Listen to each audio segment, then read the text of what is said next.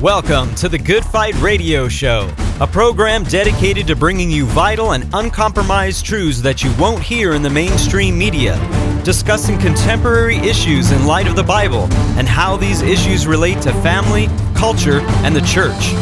The heart of this show is to glorify Jesus Christ and expose the works of darkness as he is commanded in Ephesians 5:11.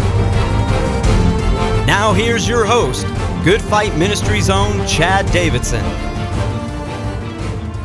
We are speaking today with Dr. Clay Jones, and we've been talking about his book, Why Does God Allow Evil? And I have a couple more questions about that book, but also we're going to be moving into talking about, I believe, what is a great follow up book, and it's Immortal How the Fear of Death Drives Us and What We Can Do About It. And I really do believe that you need to get your hands on both of these books. Take your time reading them. Some of it is difficult to read, but a lot of it is just very profound it's it takes a serious serious look into very important questions, and I want to encourage you guys to take a look at these books, grab them, read them. I've encouraged everyone in my discipleship group to read this, the both of these books actually, and I, I just I want to encourage you guys to check that out. And that is what we're going to be talking about today on the Good Fight Radio Show. So we, with all of that, we want to welcome Dr. Clay Jones to the show. Well, thank you, Chad. It's a pleasure to be with you.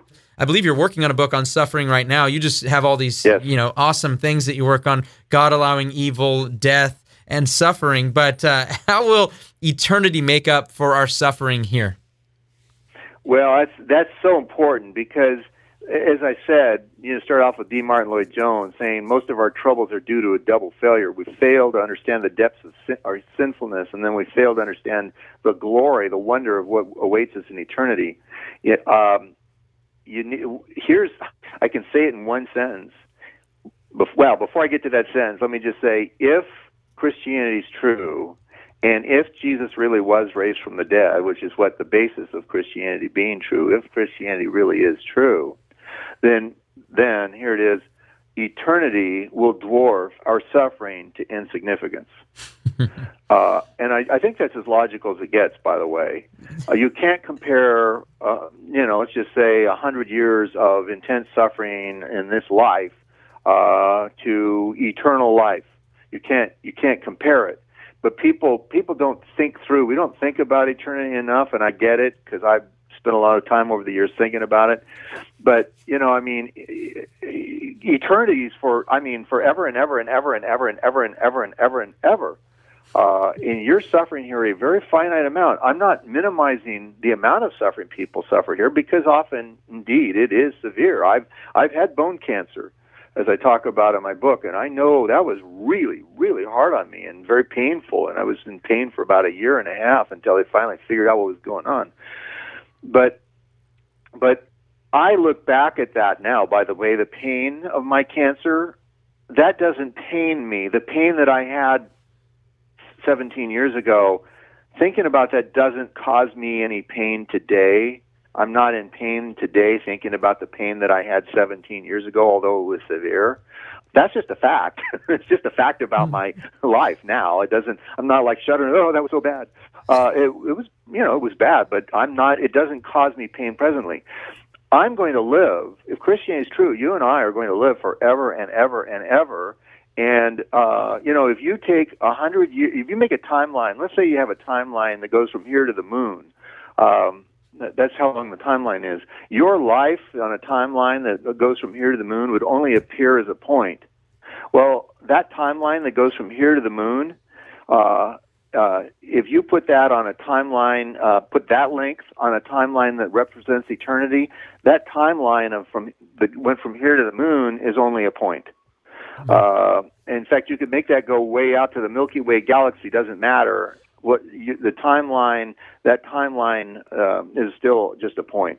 Your your puni- your suffering here is just a very very small part of eternity, and that's why my biggest encouragement to Christians is we need to think a lot more about eternity. But unfortunately, for most Christians, eternity is the PS to the Christian life. For most Christians, uh, there's this no, I'm going to live the American dream, and then yay, I get to go to heaven when I die. Uh, no, the, the the most famous verse in the Bible, John three sixteen, ends with these words: "Shall not perish, but have eternal life." The promise to you and I as Christians is that we're going to have eternal life. And if that isn't true, then Christianity is a false religion. We should all be doing something else. But if it is true, we're going to have eternal life and eternity. In fact, that's what Paul says in in uh, uh, 2 Corinthians chapter 4. He says, This slight momentary affliction is preparing for us an eternal weight of glory beyond all comparison. And Paul isn't being hyperbolic when he says beyond all comparison because you cannot compare a a, any finite amount of suffering to eternal glory. You can. It doesn't. It doesn't make sense. It's just a point. No, I, I, and you know what? I, I think when it comes to your book here, Why Does God Allow Evil? One of the specific things that you go to at length at the end of the book has to do with having a more robust view concerning heaven because there are many Christians right now that do believe that all we're going to do is sit up on clouds and and sing and that's all we're going to be doing for eternity. But what do you think it is that we'll actually be, be doing? Well, as I mentioned just briefly, I, our occupation is, I think we will sing occasionally. We will not be singing nonstop. Uh, and I go through, as you know, in the book, six myths about heaven. Uh, Satan has done to heaven what I call, uh, have termed extreme makeover metaphysical edition. He's made heaven look like a place you don't want to go, uh, where we're all going to be sitting on clouds, strumming harps, sporting flightless wings, and singing the same song forever and ever and ever. Uh, that none of those things are true. Not any of them. Uh, by the way, uh, uh, heaven is not white. That's another myth. Heaven is not white. If you look, read Revelation. If you're going to give heaven a color, the answer is jewel toned. uh, heaven is jewel toned. Read Revelation. It's not white. Um, but our occupation is to be reigning in, with in, with Christ forever, and that means literally being in charge, that we're going to be in charge. I think of the parable of the talents where Jesus says to the guy, You've been faithful in little, I'm going to put you in charge of 10 cities. Uh, you're going to be in charge. I think we're going to be in charge of things, uh, and so that that's your occupation for sure. Uh, that uh, uh, a lot of questions come from that, but but just in short, our occupation is to reign with Christ Genesis chapter 1, it says, God created man in his image and in his likeness. The next words are, and said, let them rule. The last verse, that's the first chapter of the Bible. The last chapter of the last book of the Bible, the last verse before the epilogue, uh, the epilogue is don't add to these things or take away from them. I'm coming mm-hmm. quickly. That's the epilogue. The last verse before the epilogue, uh, and they will not need any more light or the light of the lamp or the light of the sun, for the Lord God will give them light. Now, here's the key words and they will reign forever and ever. In other words, God, you're not going to be a guest in heaven. You're going to be in charge of heaven, and you're going to do this with Jesus, and you're going to do this for eternity. This is God's plan for your life. It's always been the plan. Amen to that. We are talking once again with Dr. Clay Jones. We were specifically talking about his book, Why Does God Allow Evil? And once again, I want to encourage you to get this, but now I'm going to switch topics a little bit here in what I do believe is a wonderful follow up. And if, if I may, I wanted to let you guys know that I actually gave a, a sermon right after my great grandmother had passed away. And I had listened to Dr. Clay Jones specifically talk about this book and immortality projects, which I'm sure we'll get into. And it was just so amazing. I, I, thought so many of the things that were said in here were so are so important, and I want to encourage you guys. And I would say in order, read both of these in order because I do believe that this is a great follow up to read. And so the book is titled Immortal How the Fear of Death Drives Us and What We Can Do About It. So let's just start off with asking what led you to write this book? Uh, you know, it's funny. I, I, I was reading this one Christian author's book, and he, he mentioned a Paris philosopher named Luc Ferry. And uh, for whatever reason, I bought Luc Ferry's book and uh, entitled "A Brief History of Thought." And just like in the, the sixth page of the book, he said, "The quest for salvation without God is at the heart of every great philosophical system, and that is its essential and ultimate objective." And I was blown away. I went, I, I, I only I have a BA in philosophy, but that doesn't make you a philosopher. The rest of my stuff's in, in theology, and but but I didn't know that. That and I thought, is that is that true? I mean, really? I mean, that's the heart of of secular philosophy is trying to find salvation without God. And so, and he mentioned a lot of people, and I started reading them, and I started reading others, and I started reading philosophers, and and and I thought, and I found he's right. I'll give you just one more. Plato said, "Truly, then, those who practice philosophy aright are cultivating dying, and for them, least of all men, does being dead hold any terror." Uh, in another place, he said, "Practicing philosophy aright." Uh, is in fact training to die easily. And I found many, many other philosophers saying that the, the, the goal of philosophy is to help us just get to get used to the idea of death. And when anyway, after reading Luc Ferry's Ferry's comment, I was in. I was in. Uh, I'm, I mean, I just had to start reading what psychologists and philosophers and sociologists, anthropologists, and whatnot said about death.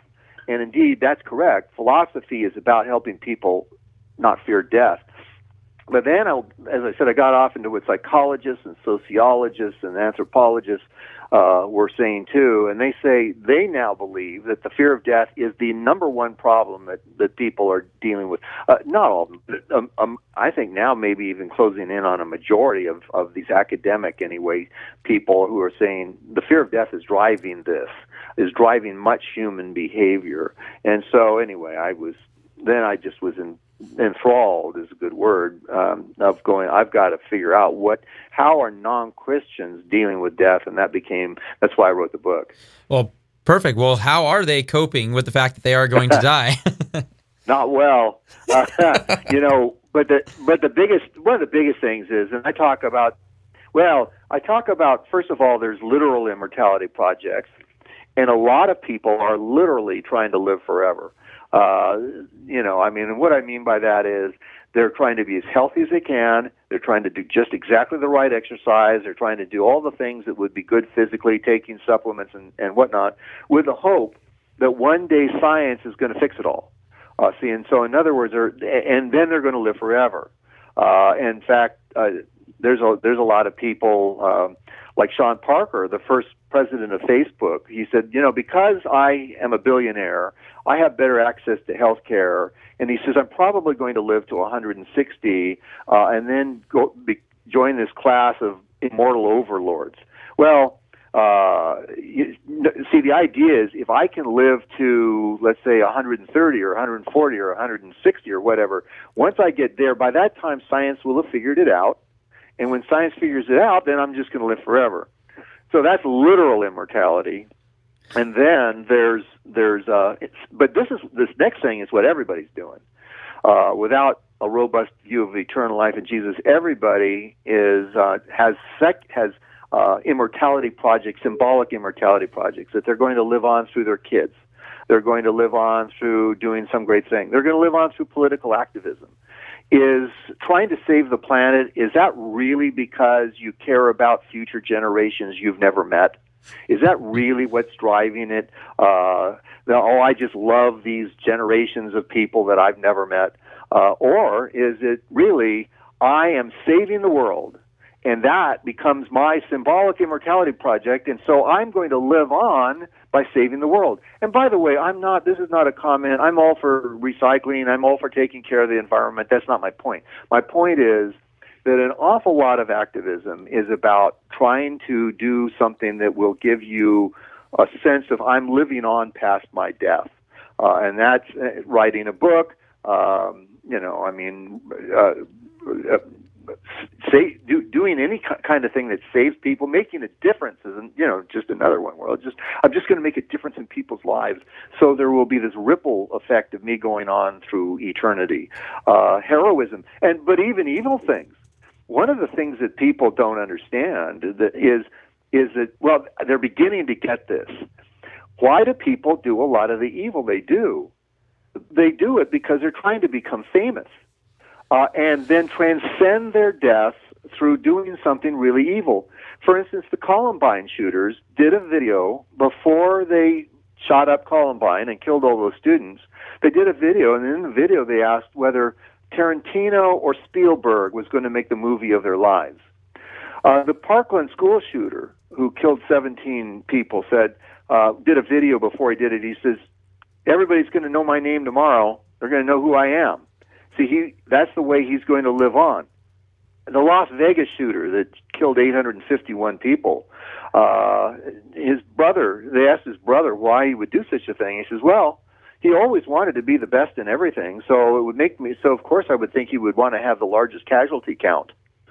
And this just goes on and on and on and on. People, if and now news channels are realizing this that they can't show this guy's picture on TV, the, these shooters' pictures, and then have one one one episode after another, one segment after another on them, because what it does is it goes, that's a way I can live forever. The guy that shot John Lennon, uh, Mark David Chapman, said, I did it to steal some of his fame.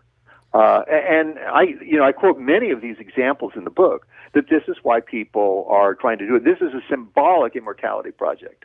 No, it's it's pretty incredible, and you you show a number of quotes as well from you know Albert Einstein wanting to live through oh, his yeah. children and, and so forth, and, and Richard Dawkins through his books as well.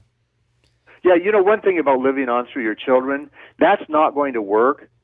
In 20 generations, there's not enough of your DNA uh, in a in your offspring 20 generations away to feed a mosquito. In fact, in, in fewer than 20 generations, there might not be any of your DNA in there because there's, there's recessive and dominant DNA uh, genes. There might not be any of you in subsequent generation. But here's the even bigger point, as I point out in the book. I've loved to ask my students over the years. I said, so how many of you know the names of your great great grandparents? Uh, to date, of asking many classes, I don't think more than two students have said, I know the first names I, I should say, the first names of my great great grandparents. Then I always ask this follow up question Do you care? Nobody cares. I have not had one student go, Oh, yeah, I really wish I knew my great great grandparents' first names. They don't care. and, uh, and so the idea that you're going to live on through your children, as you said, even Einstein, we live on through our children. Lots of, I quote, lots of psychologists and people that are going, no, we live on through our children. No, you don't. You're not going to live on through your children. It's over. Um, live on. You know how you can live on? Live on in Jesus. That's Amen. how you live on. Live on in Jesus. Because in Jesus you can have eternal life. And if you work hard for Jesus and not for yourself, not to build a name for yourself, if you work hard for Jesus, your works will follow you into the kingdom of heaven. Amen to that. So, I mean, we're talking about you know the Christian worldview and being able to be saved and know we're saved, knowing uh, who Jesus is.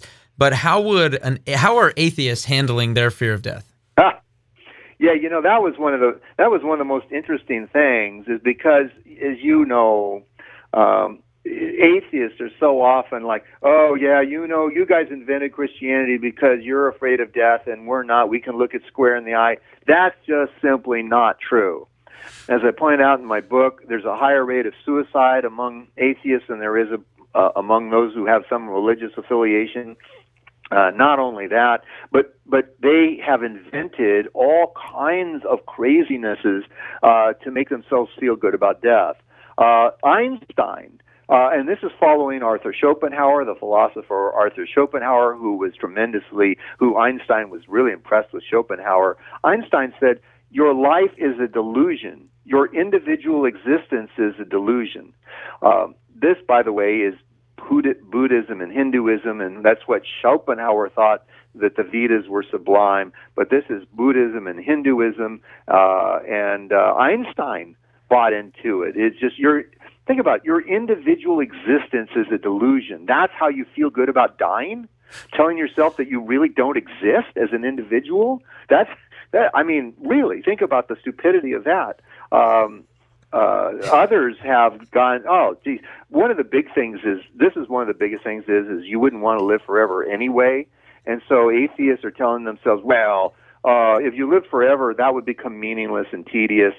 One, I think they're talking about if you lived out forever on planet Earth because they don't believe that there's an eternal, glorious kingdom to come. But they said it would just become tedious and meaningless. I think, however, the atheists saying, "Oh, you wouldn't want to live forever anyway," is probably the greatest example of sour grapes in the history of all created things. No, I wouldn't want to live forever anyway. You can take your eternal life and just shove it. Uh, I, I'm fine dying. That that's just that's dumb. Uh, so I don't. And even a lot of the and even a lot of the atheists, I quote them in my book. Uh, in fact, Alex Rosenberg uh, at uh, I think he's at Duke. He said, you know, he says correct philosophical belief. He says won't work for quelling death fears. He says, what you're going to need to do, this is the last sentence of his book. The last sentence of his book, he says, what you're going to really need to do is you're going to need to take Prozac or your or any other favorite serotonin reuptake inhibitor and keep taking them until they kick in. In other words, Rosenberg is saying uh, you you're not going to be able to feel good about death. You're never, and he's an atheist. Uh, and I think his book is entitled "The Atheist Guide to Reality." And he's like, you're never going to feel good about death. He says, so take drugs. And as I mentioned in the book, an awful lot of people now are thinking that drugs is the answer. Well, there you go. Let's just get high. we'll just get high, and that'll help us deal with our death fears. So the bottom line is, atheists are not handling death well at all. And um, and if if you really pay close attention to what they're what they write, you'll find that they even think that's true themselves. yeah, I guess you probably could have thrown out the book and just uh, kept that last page. I guess if you were going with the atheistic worldview, that's just, right. Just take drugs. Thanks for uh, giving drugs, me baby. giving my giving my view on reality. I, I, mean, it's just it's crazy. What a, what a crutch that is. Uh, you know, get out of get out of your mind. But and uh, you know, I I find this to be interesting because of course we can look at the atheist and say, hey, well, you know, obviously you don't want to have a robust view of what the afterlife looks like. And the fact is, for Christians, we should have a robust view. And you mentioned in your book specifically, Immortal, how the fear of death drives us and what we can do about it. You mentioned that a lot of Christians actually fear death. Why? Why, oh, yes, do, why do they do that? Yeah, that's a sad. Uh, that's really a very, very, very, very sad thing to me, uh, Chad. I, I, I. But what happens is, is most Christians don't think about eternity. One, uh, and and two, related to that, the reason they don't think about eternity is because eternity looks terrible. Uh, like I say, you're going to be sitting on a cloud, strumming a fl- uh, harp, sporting flightless wings, and singing forever. That's not something that you're going to go, oh boy, I can't wait to do that. Uh, that's another problem. But here's a more insidious problem, uh, and that is they're in love with this present world. If you're in love with this present world, you're not going to love the Father, and you're not going to be looking forward to heaven. And uh, now watch, I can tie this into COVID. Uh, that's the glory. Uh, that's the that's the benefit. There's not a lot of benefits to COVID, but I'm telling you, that's one of them. Is to threaten our worldliness.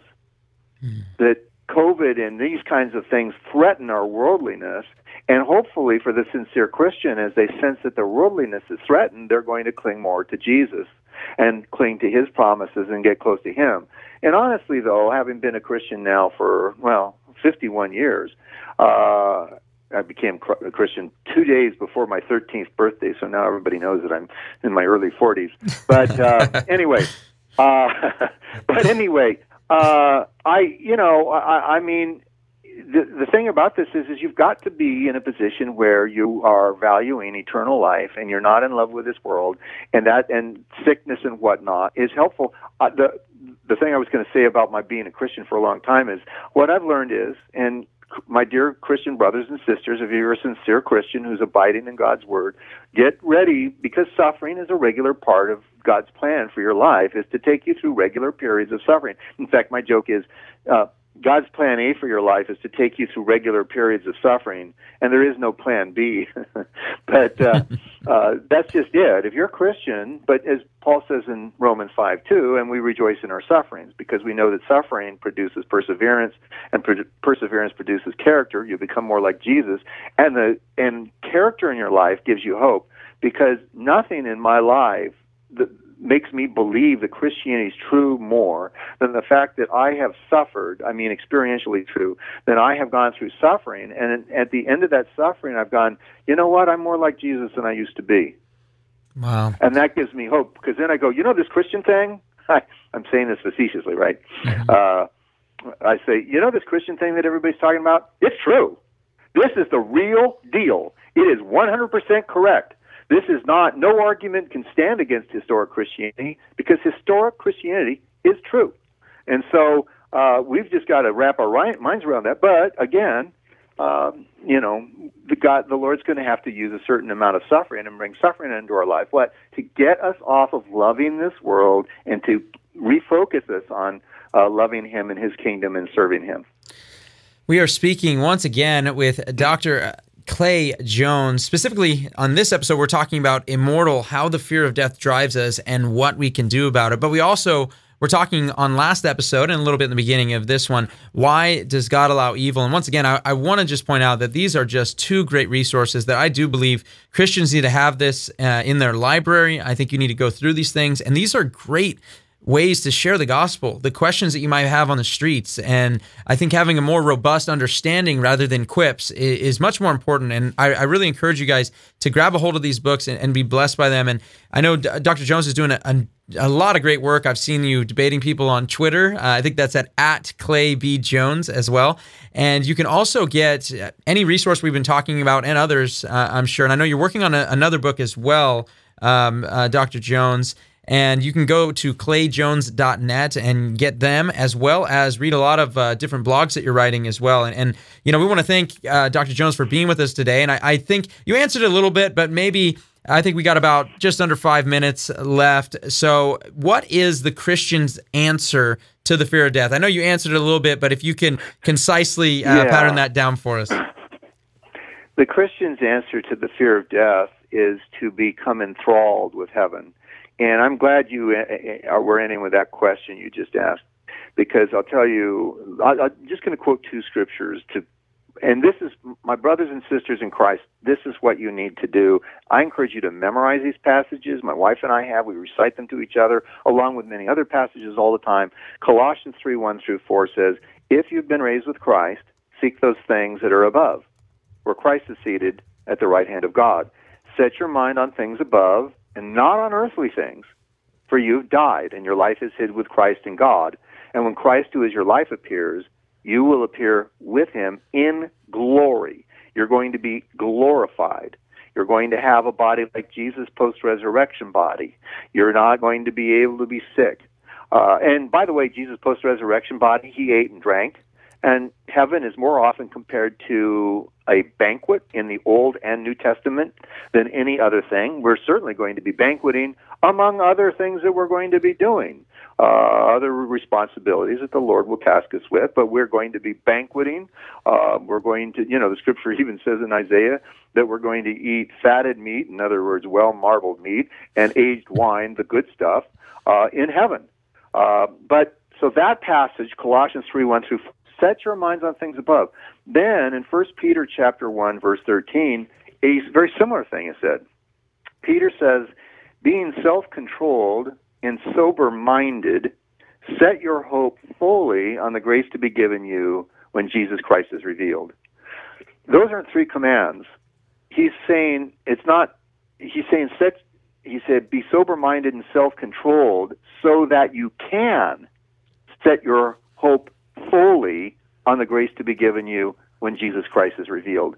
In other words, we're supposed to be heavenly minded and yes and i even wrote a blog on this it's, i said you know people say you can be so heavenly minded you're no earthly good i said that's dumb no, you can't. I've never met that person. Uh, I've met people that were mystically minded that were no earthly good, Amen. but I've never met anybody heavenly minded. They were no earthly good. And honestly, Christians, I'm I'm not sure I've ever met that person. I've never met a person that was so too heavenly minded. Most Christians aren't even close to being heavenly minded. And so, my brothers and sisters in Christ, I really encourage you start take the memorize those verses and then say, Lord, help me. How do I do those things? Because that's what I need to do. I need to be like that. Amen. I don't think there is a better way to uh, shore up this show today with Dr. Clay Jones, the author of Why Does God Allow Evil and Immortal How the Fear of Death Drives Us and What we can do about it. I, I really wish I could have done an entire hour on each one of these books or even longer. Some of these, I, I know we didn't even get to dive into transhumanism, which you do in the book Immortal as well. And uh, maybe we'll have to have you back again to, uh, to talk about those things. But I just wanted to thank you so much, Dr. Clay Jones, for coming on the Good Fight Radio Show. And we thank you guys so much for listening and God bless you. You've been listening to the Good Fight Radio Show brought to you by Good Fight Ministries. If you're blessed by this show and would like to partner with us, please consider visiting our Patreon page at patreon.com slash goodfight. Or you can write to us at P.O. Box 2202, Simi Valley, California 93062. Or call us toll free at 1 866 JC Truth. That's 1 866 528 7884. We hope you'll tune in next time on the Good Fight Radio Show.